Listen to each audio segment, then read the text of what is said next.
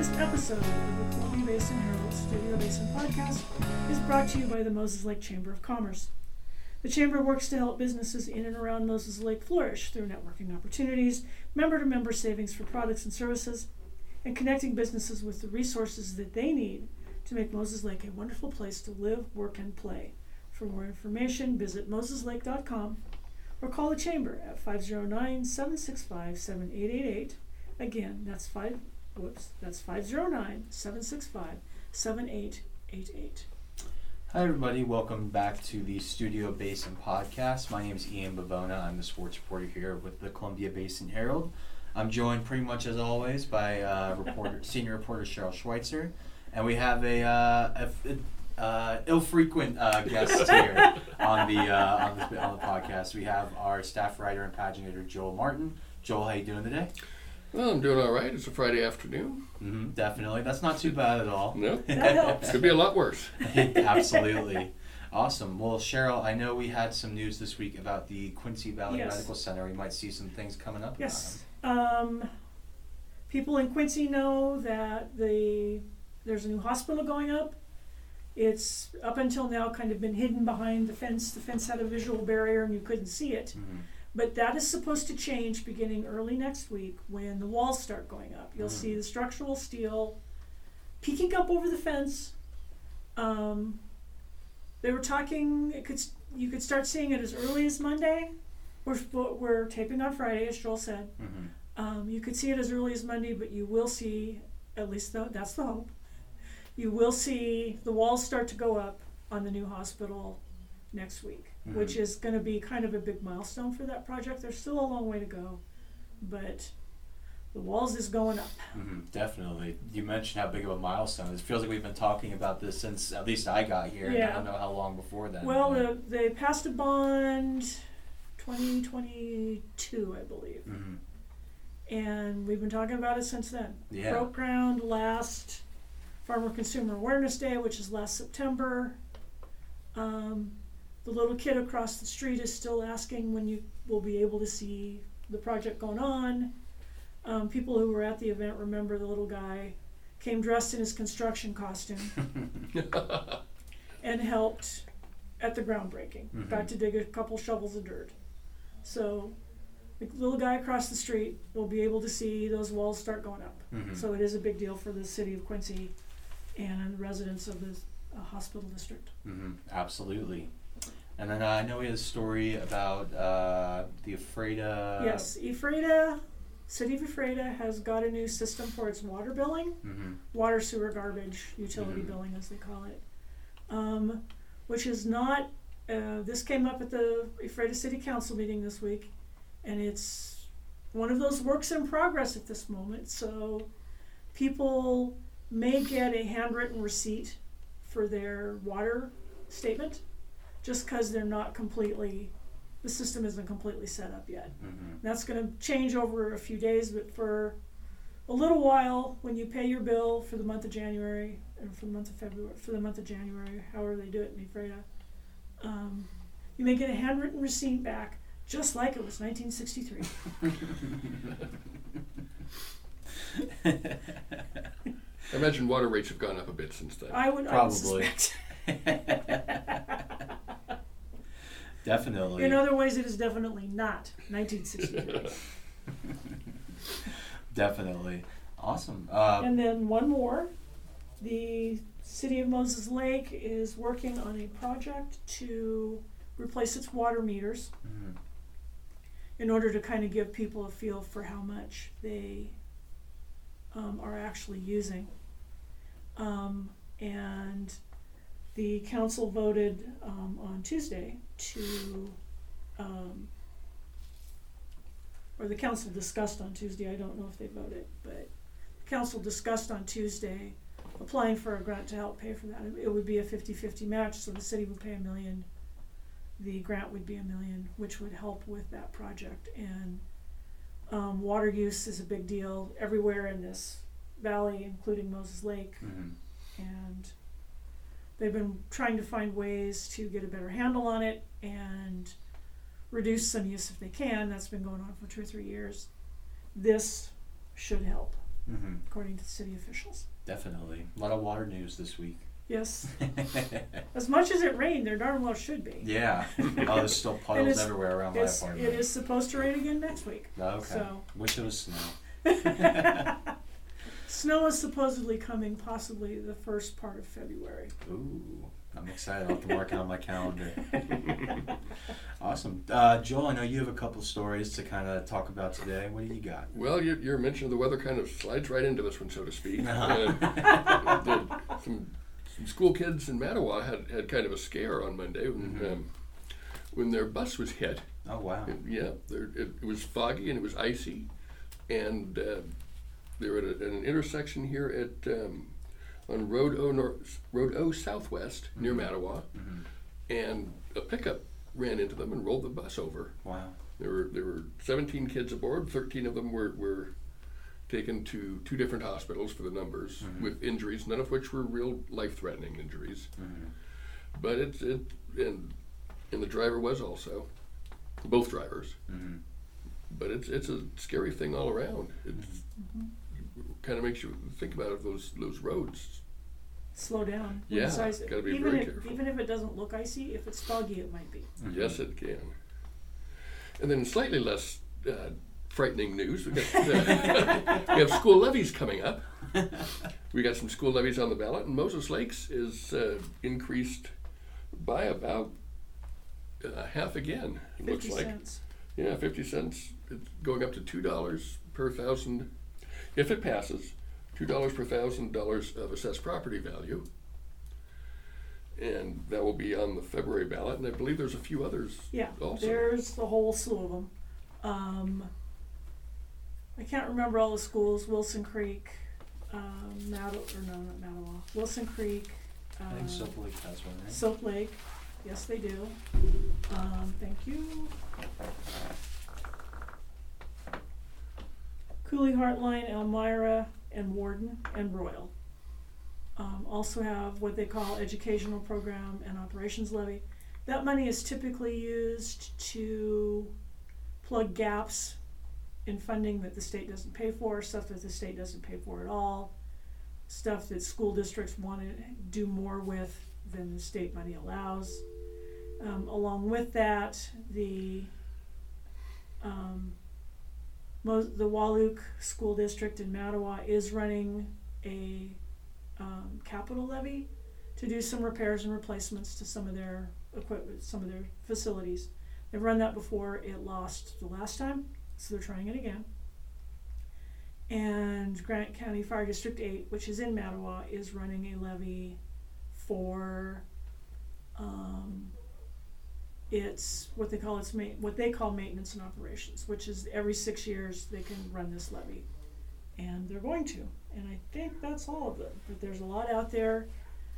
Each ballot isn't going to be very big, mm-hmm. but you combine them all together, and there's going to be quite a few. Mm-hmm. When I see that one of the things prompting at least the increased levy in Moses Lake mm-hmm. is that the state is cutting down on the amount yes. of money that it kicks in for schools. Right. They did this thing, which seems a little weird, but they did it. The government did something weird.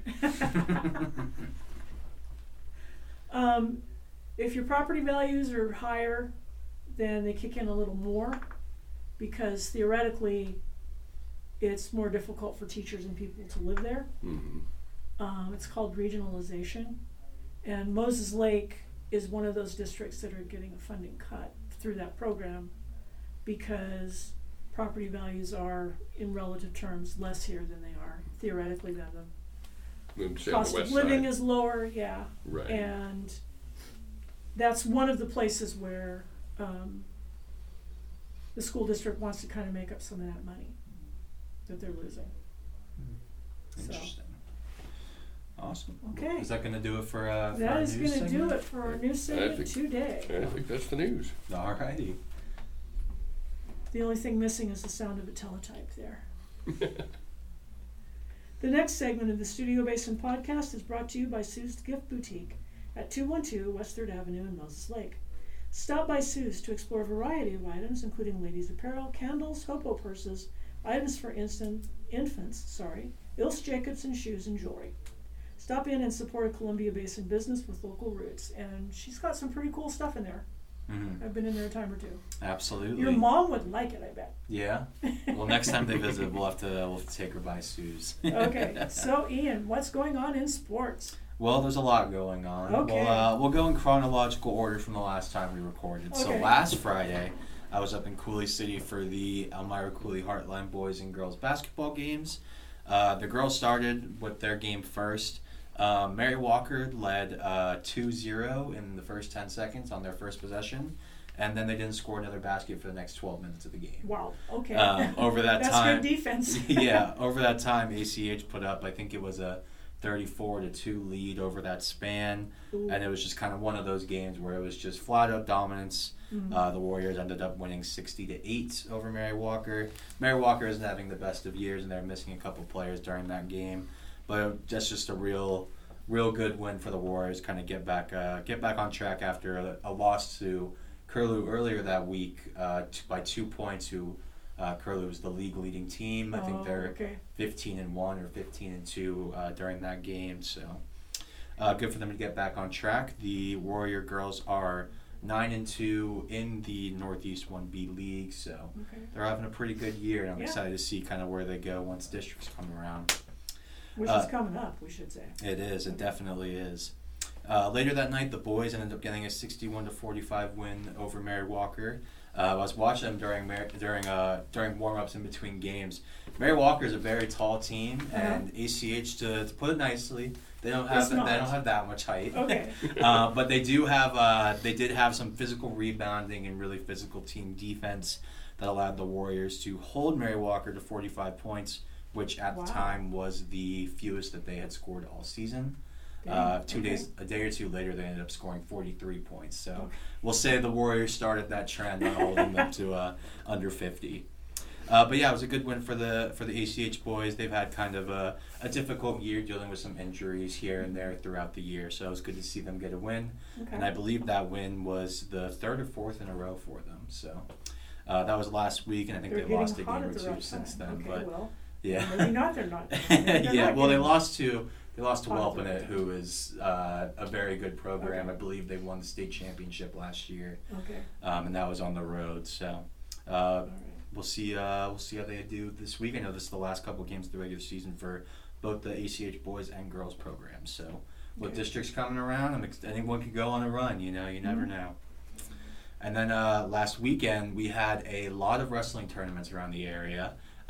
Just me personally, I started the day in Quincy, then drove to Ritzville, then drove to Othello, and then drove home. So there's a lot of time spent in the car on Saturday.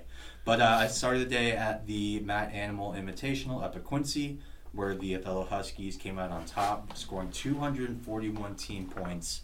Ephrata, rounding out the local placings, Ephrata was in 6th with 157 points. Royal was in 10th with 94 points, Warden was in 11th with 92.5, and Wahluke placed 17th in the tournament. It was a really cool tournament. A lot of state veterans, state placers, and brackets. I was talking with the Quincy head coach, Brett Webley, after the tournament. He was saying there's over 300 wrestlers there. Wow. Really cool environment. You know, they've got the four mats in the main gym at Quincy, and then in the auxiliary gym, they've got another 2 mats in there. So that was really cool to see. And then going over to Ritzville, where the Broncos placed 3rd with 106.5 points, and the ACH Warriors placed 4th with 96.5 points. Both teams had a lot of representation in the finals. I believe Lynn Ritzville Jr., Gabriel Smith, was the lone champion of the tournament of our local teams. But both teams had a good amount of placers get there. And looks like both teams are getting a little healthier as the postseason rolls around, and that's really good to see. And then wrapping up the day at the Lady Husky Invitational, where Othello placed 2nd with 197 points, Quincy placed 4th with 128.5 points, Royal placed 7th with 103.5 points, Warden placed 8th with 92.5, Ephrata placed 11th with 79, and Moses Lake placed 12th with 69 points. That was a really cool environment. There was Isn't a couple. That fun? Yeah. Unfortunately for them, they actually it was supposed to be a 2-day tournament, but with some weather concerns, they ended up canceling the first day. They had a couple of teams. All of these tournaments had a couple of teams that backed out the last second just because of the weather concerns. And you know, sometimes you're driving 2 to 3, maybe 4 hours to get to a tournament. But they ended up having to cancel that first day. But I'm glad they got to do that on Saturday. Ended up making it work out on shifting it to a one-day tournament. But yeah, it was really cool. Othello had, I think it was 3 or 4 wrestlers make the finals, including one champion. And I was there for the finals matches, and hearing everyone in the gym get behind their hometown Huskies was really cool to see. And then moving on to a little more wrestling. Okay. On wrestling and more wrestling. Yes, it's that time of year. Moses Lake held their final duels of the season. The girls lost 54-24, and the boys won 32-30. They were both wrestling against Davis.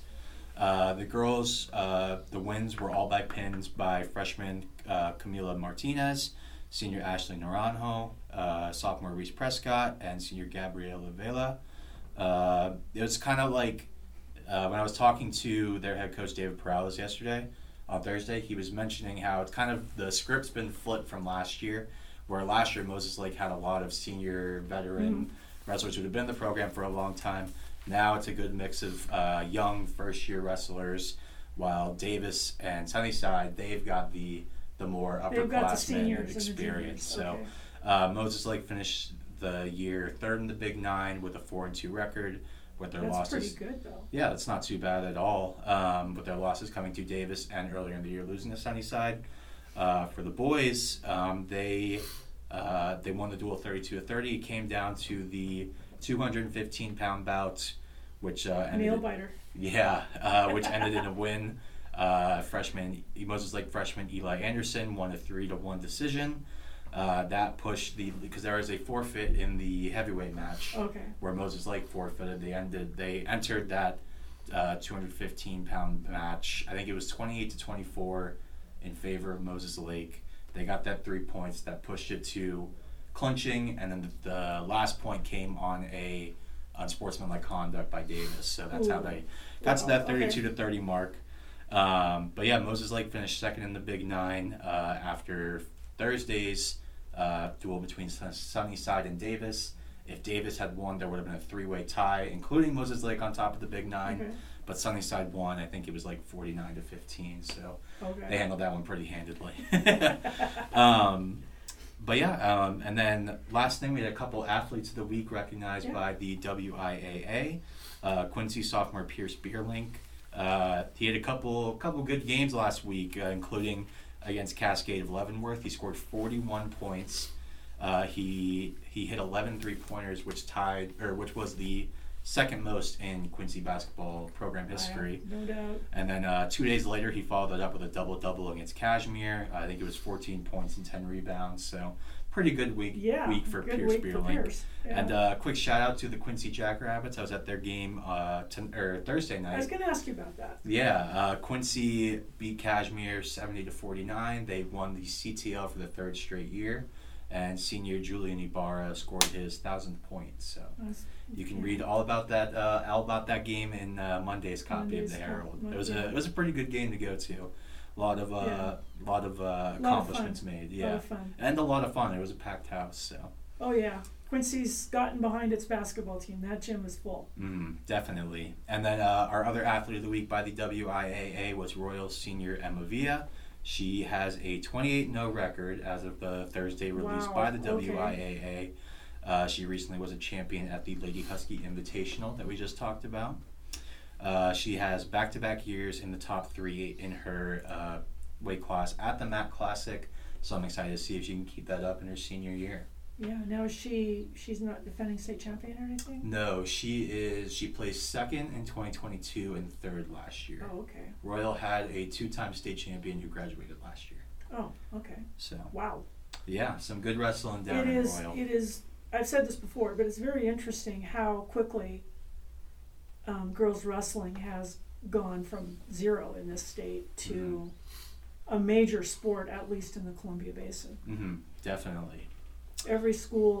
Pretty much every school has a team, and they do well. Speaking of that, if you're listening earlier, if you pay attention to our sports schedule, you'll see that the Quincy, I believe it's the Bring Home the Beef girls wrestling tournament. Bring Home the Beef, Bring Home the Beef. Yeah, the Beef. That's on Saturday. There should be a good mix of local girls wrestling teams there.